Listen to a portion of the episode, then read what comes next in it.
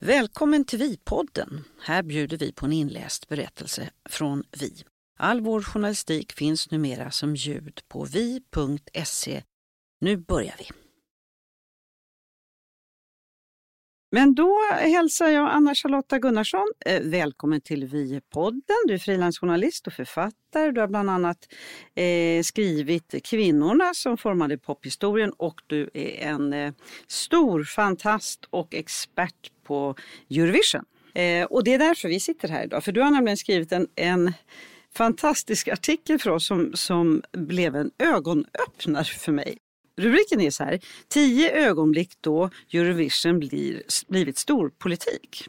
Det ska vi prata om nu, tio ögonblick. Vi, vi kommer inte hinna med alla, men, men eh, några utav dem.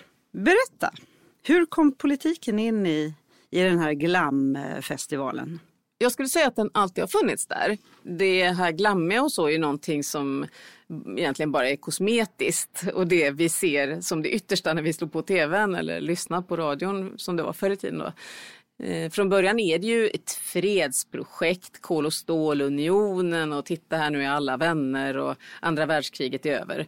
Så att eh, det är ju grundtanken då att vi ska mötas i musiken och glömma politiken. Men i och med att vi hela tiden har haft eh, först kalla kriget, sen Sovjets uppluckring och Jugoslavienkrigen och nu det som händer i Ukraina och hela Europa så kan man ju säga att politiken alltid har funnits där väldigt uppenbart. Men jag tror att som svensk kan det ha varit lätt att förbise det för att man själv har levt i en liten eh, så kallat neutral bubbla. Mm. Och du, du börjar ju redan på 60-talet när du gör den här genomgången, 60-70-tal. Säg en av de här första eh, politiska, mm, vad ska vi säga, politiska inhoppen mm. i festivalen? Eh, alltså det första som är tydligt är nog 1964 i, eh, på, under finalen i Köpenhamn. När en man springer upp på scenen med en banderoll där det står bojkotta Franco och Salazar. Som ju då är eh, diktatorerna på Iberiska halvön, alltså Spanien och Portugal. Och eh, det här syns aldrig i tv. För kamerorna står inte riktade åt det hållet och eh, väljer naturligtvis inte den vinkeln då när det väl händer. Utan det är någonting som man kan läsa om i tidningarna dagen efter. Och det finns faktiskt, man kan bildsöka det, så hittar man klipp från till exempel Aftonbladet där man ser den här mannen som ser väldigt proper ut i, i glasögon och kostym, med dagens mått mätt i alla fall, eh, bäras bort. Och den är ju, det är ju jättetydligt. Eh, och det var ju jättemycket saker fram och tillbaka som diskuterades på 60-talet just om man skulle ställa upp som delegation, svensk delegation till exempel 1969 då när det hölls i Spanien och så.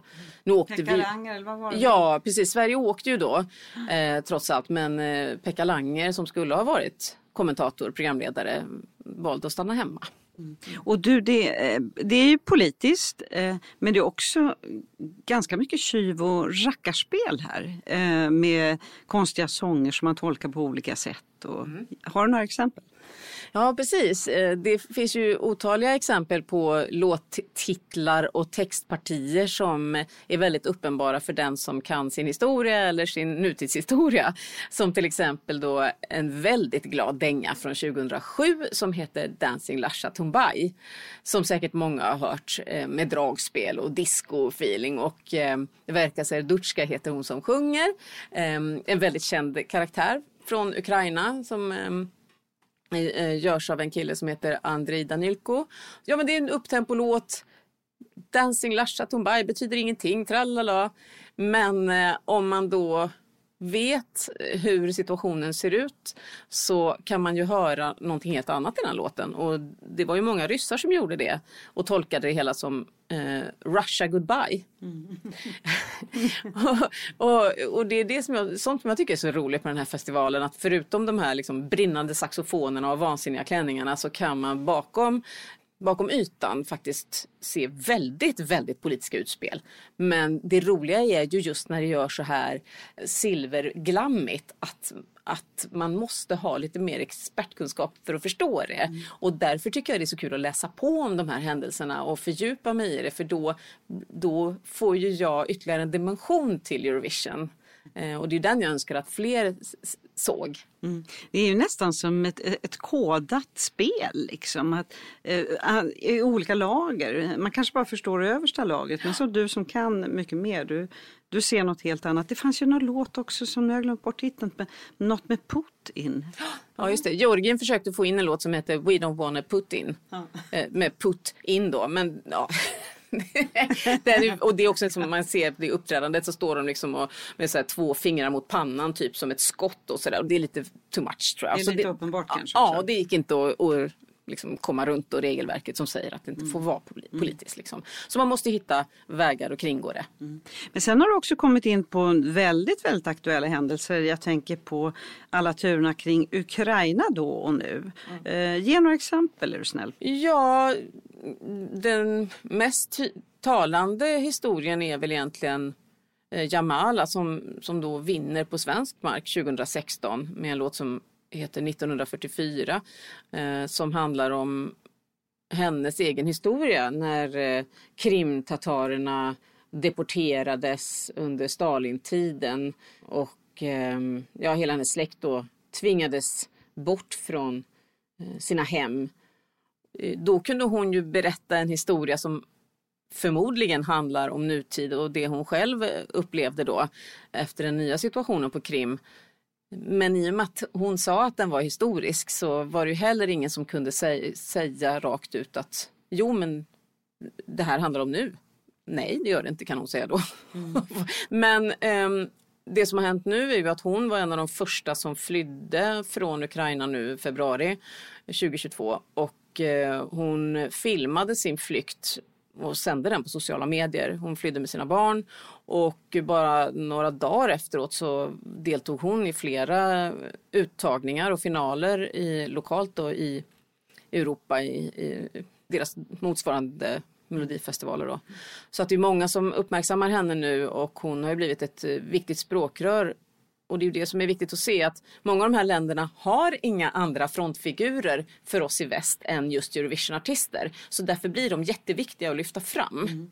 Och ryssarna då, hur reagerade de? De, det är väl eh, naturligtvis en oerhörd eh, prestigeförlust att hon får stå och framföra sitt budskap och de inte ens får vara med i Eurovision. Men allt det här, allt det här blir ju sym väldigt symboliskt och eh, det blir propagandaförluster för dem. Mm. Jag tänker också det som är lite fånigt känns det som, de här små de här sakerna och som är egentligen väldigt allvarliga det här med att eh, något land släcker ner och någon visar, något land visar någon bild på någon blomma och vägrar visa vem som har vunnit och mm. sådär. Vad är det för någonting? Nej, men det blir väldigt talande hur viktig kulturen är och kulturen är ju alltid ett hot mot länder som inte är demokratiska och eh, eh, jag menar alla länder som har någon form av diktatorisk inställning Eh, där lever ju kulturmakare farligt. Och vi kan ju tycka då att det blir lite löjligt när man kanske då släcker ner och säger att ett annat land vann. Det var inte alls det här landet som ni tror vann. Eller att man tar in folk på polisförhör för att de har röstat på eh, en fiende och så vidare. Det, det, ser ju löjligt ut för oss men det visar ju hur fruktansvärt allvarligt det är på de här hållen och att det är jävligt viktigt med kultur och att vi så himla lätt tar det för givet att vi kan sjunga om vad vi vill och se ut hur vi vill. Och så kan man inte ens vara bög eller flata eller queer eh, på, på, bara några mil bort. Mm. Eh, och att det är det som vi tycker är lite löjligt och härligt är, är verkligen livs mm. Livssituation, deras livssituation. En, ja. en kamp som pågår ja. under den här flotta ytan. Ja. Men du som sista fråga tänkte jag höra med dig. Kommer du ihåg första gången när du liksom fick en sån här, aha, det är ju det de vill säga, det är ju politik, det är inte bara sång. Jag vet inte. Jag vet att jag tänkte på det 1990 när det var väldigt, väldigt mycket låtar om eh, Berlinmurens fall. För då, då märks det i tematiken och alla vill vara jättefina och fredliga. Eh, och den här galan då hölls ju i, i Zagreb och året därpå så utbryter de jugoslaviska krigen. Så det, jag vet att jag tänkte på det då, att det blev någon konstig jag tyckte att det kändes lite påklistrat och vad fan var ni då under alla år? Hur, vad, nu ska vi stå och sjunga, vi är tillsammans här på Brandenburger Tor och titta vad fina. Och någon, det blir ju också, det, det är det som ändå är det härliga med Eurovision, att det är skitlöjligt och eh, skitviktigt parallellt så att artister och, och låtskrivare blir lite självgoda och eh, poesin kanske inte alltid är så eh, högstående. Men jag tror att det blir väldigt intressant att se årets eh, final. Vad kommer folk att göra på plats eh, för att signalera mot Ryssland, för Ukraina och eh, förhöja sig själva? För det ingår i det hela på något vis. Mm. Mm. Med de orden eh, tackar jag dig och nu ska vi få lyssna på dig när du läser den här fantastiska artikeln. Stort tack! Tack själv! Att Eurovision Song Contest är mer än sång och dans blir allt mer uppenbart. Anna-Charlotta Gunnarsson berättar om tio ögonblick av bojkott, censur, polisförhör, dolda budskap och bidraget som startade en revolution. Jag som läser det här heter just Anna-Charlotta Gunnarsson och jag är frilansjournalist, författare, dramatiker och musiker, bland annat. Var tredje månad skriver jag essäer om populärkultur i tidningen Vi. 10. Berlinmurens fall, Zagreb 1990. När Berlinmuren faller 1989 tror många att vi nått en historisk vändpunkt där den europeiska kartan en gång för alla kommer ritas klart, diktatorer ställas inför rätta och alla blir vänner. Denna sprudlande inställning till uppluckringen av öst och väst präglar även ESC året därpå. Finalen 1990 hålls i den jugoslaviska staden Zagreb och framtoningen är glamoröst hoppfull. Här tävlas både i musik och framtidstro. Vilken fantastiskt fredlig kontinent vi lever på. Tyskland skickar den pampiga balladen Frei zu leben, Fria att leva. Österrikes bidrag heter Keine Mauern mehr, Inga fler murar. Och Norge får jumboplatsen med Brandenburger Tor. Vinner gör en italiensk hyllning till EU. Själva mellanakten är en kärleksförklaring till värdlandet som beskrivs som en orkester med olika delar där alla spelar tillsammans. Året därpå utbryter de jugoslaviska krigen. Zagreb är en av alla städer som inom kort attackeras och den stöddiga unionskänslan kommer av sig. Snart ska kartan ritas om igen. 9. Dana International, vinnare 1998. Dana Internationals vinnarlåt är ett av de svängigaste bidragen under 90-talet. Hon är även urtypen för det vi brukar kategorisera som dragshow. Supertjusig frisyr, höga klackar och glittrigt fodral. Men Dana är inte dragartist utan transperson och banar väg för ett nytt medvetet millennium. 1998 är ännu de allmänna kunskaperna låga om situationen för hbtqi-personer. Samma sommar går Pride-paraden genom Stockholm för första gången och trots hårda ord längs vägen blir regnbågsflaggan sakta men säkert en självklar symbol för kärlek på lika villkor. Fastän homo-anthems blivit en viktig del av ESC i modern tid står dock utvecklingen stilla i många tävlingsländer där det kan innebära livsfara att leva i samkönade relationer. När Rise Like a Phoenix segrar 2014 protesterar dock Ryssland, Armenien och Belarus för döva öron och Conchita Wurst blir den folkligaste hen Europa skådat. Nu väntar vi med spänning på att den första transmannen snor åt sig guldet.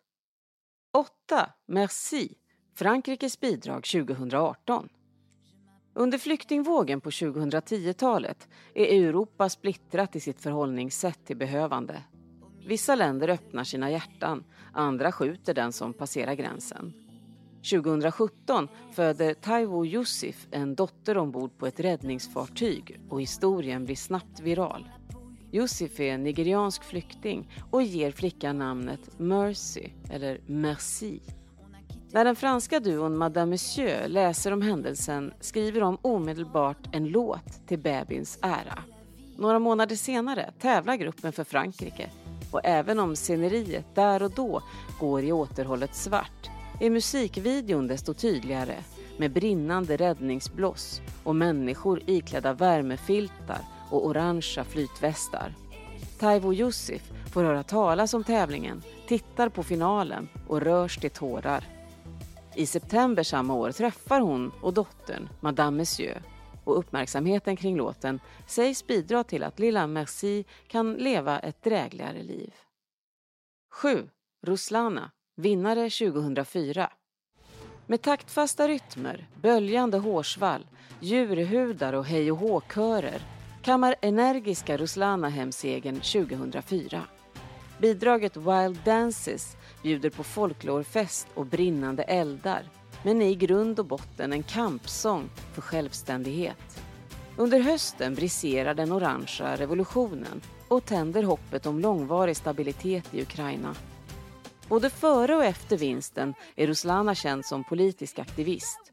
Hon sitter i parlamentet, pryder ukrainska frimärken och blir såväl censurerad av ryssarna som älskad av väst.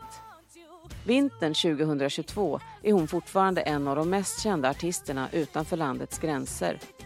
För Aftonbladets reporter Tobbe Ek berättar hon att hon lämnat familjen och numera strider uppe i bergen.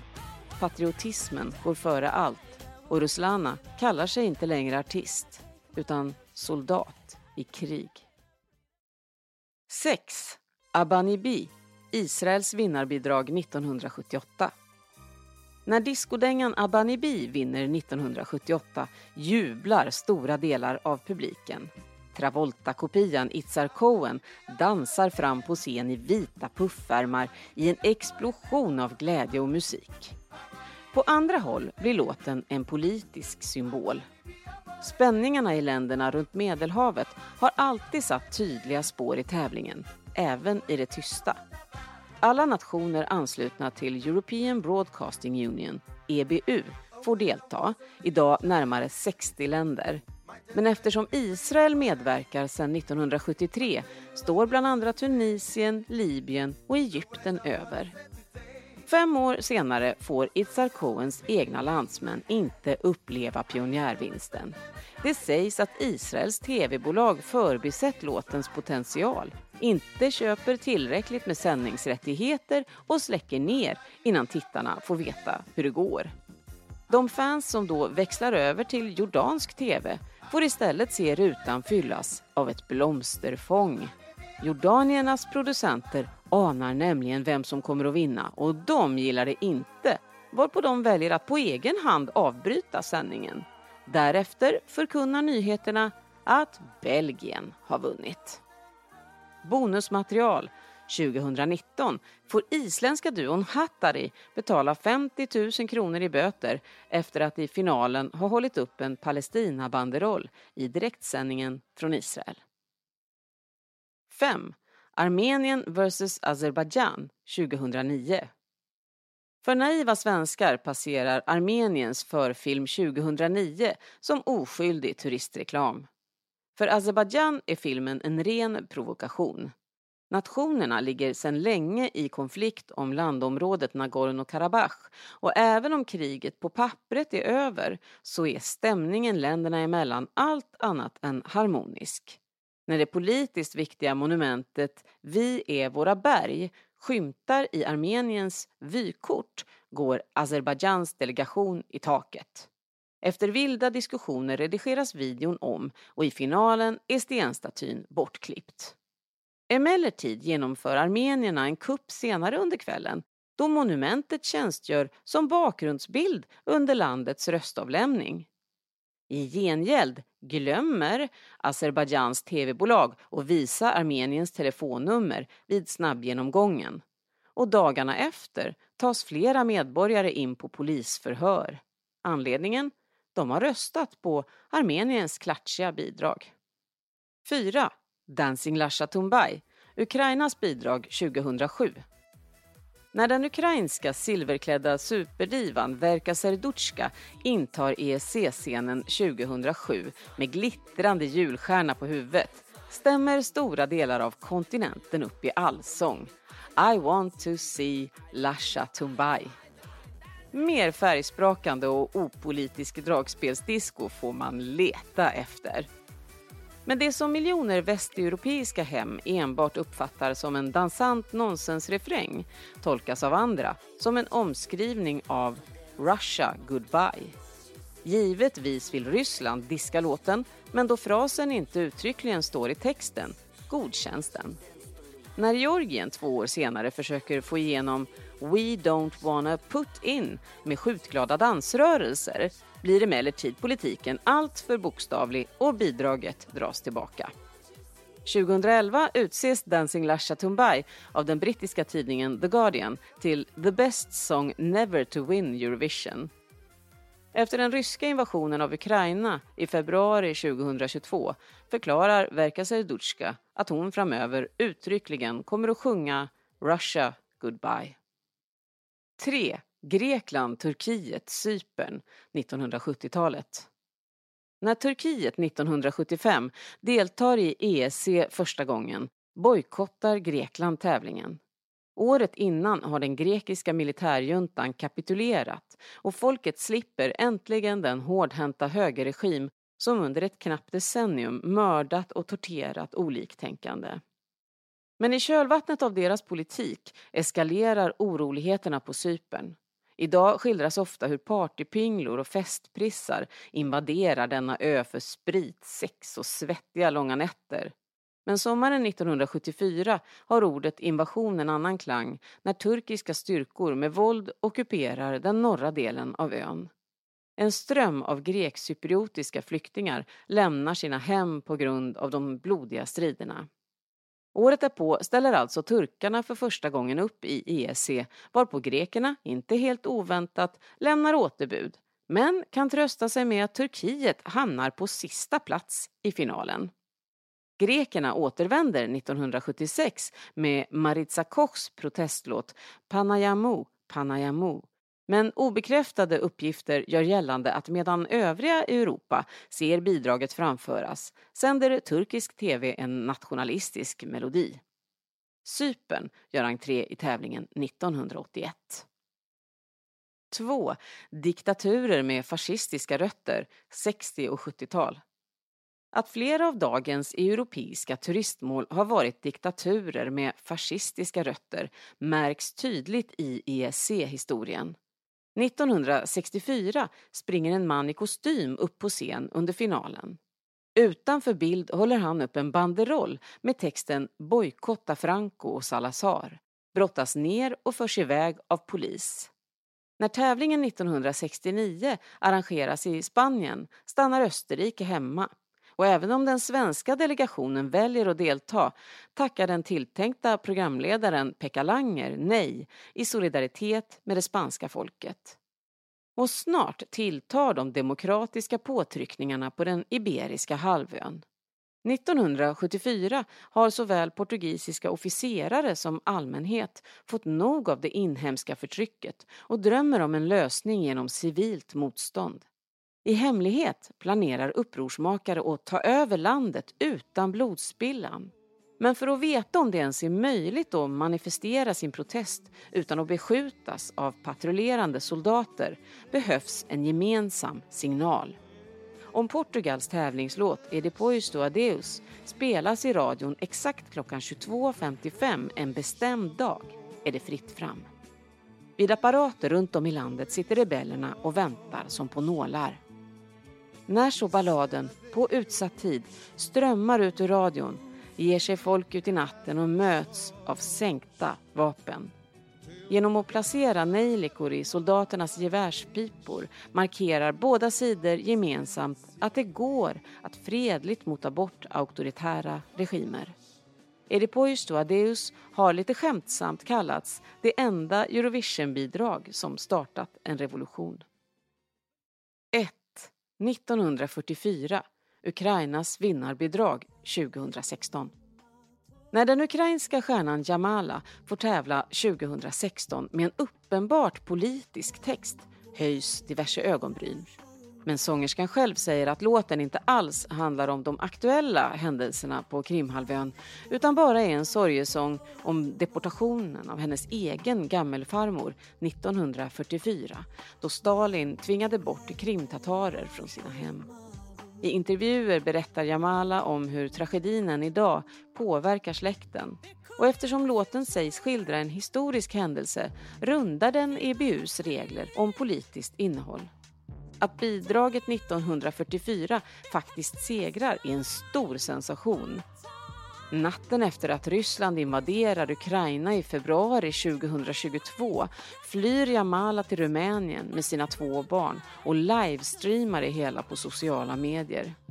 Väl i säkerhet använder hon sin röst för att påverka ett lamslaget Europa och inom kort sjunger hon sin vinnarlåt både i den rumänska och tyska uttagningen till EC. Att historien upprepar sig är en grav underdrift.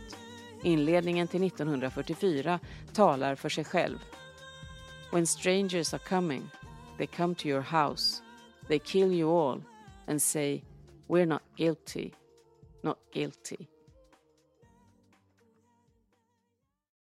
Det här var en text av mig, Anna-Charlotta Gunnarsson. Du har just hört en berättelse från Vi. Vill du ta del av all vår journalistik så gå in på vi.se och bli medlem. Det kostar bara 49 kronor per månad och då får du vår tids bästa berättelser även som ljud. Varmt välkommen! Ansvarig utgivare för Vi-podden är Unn Edberg.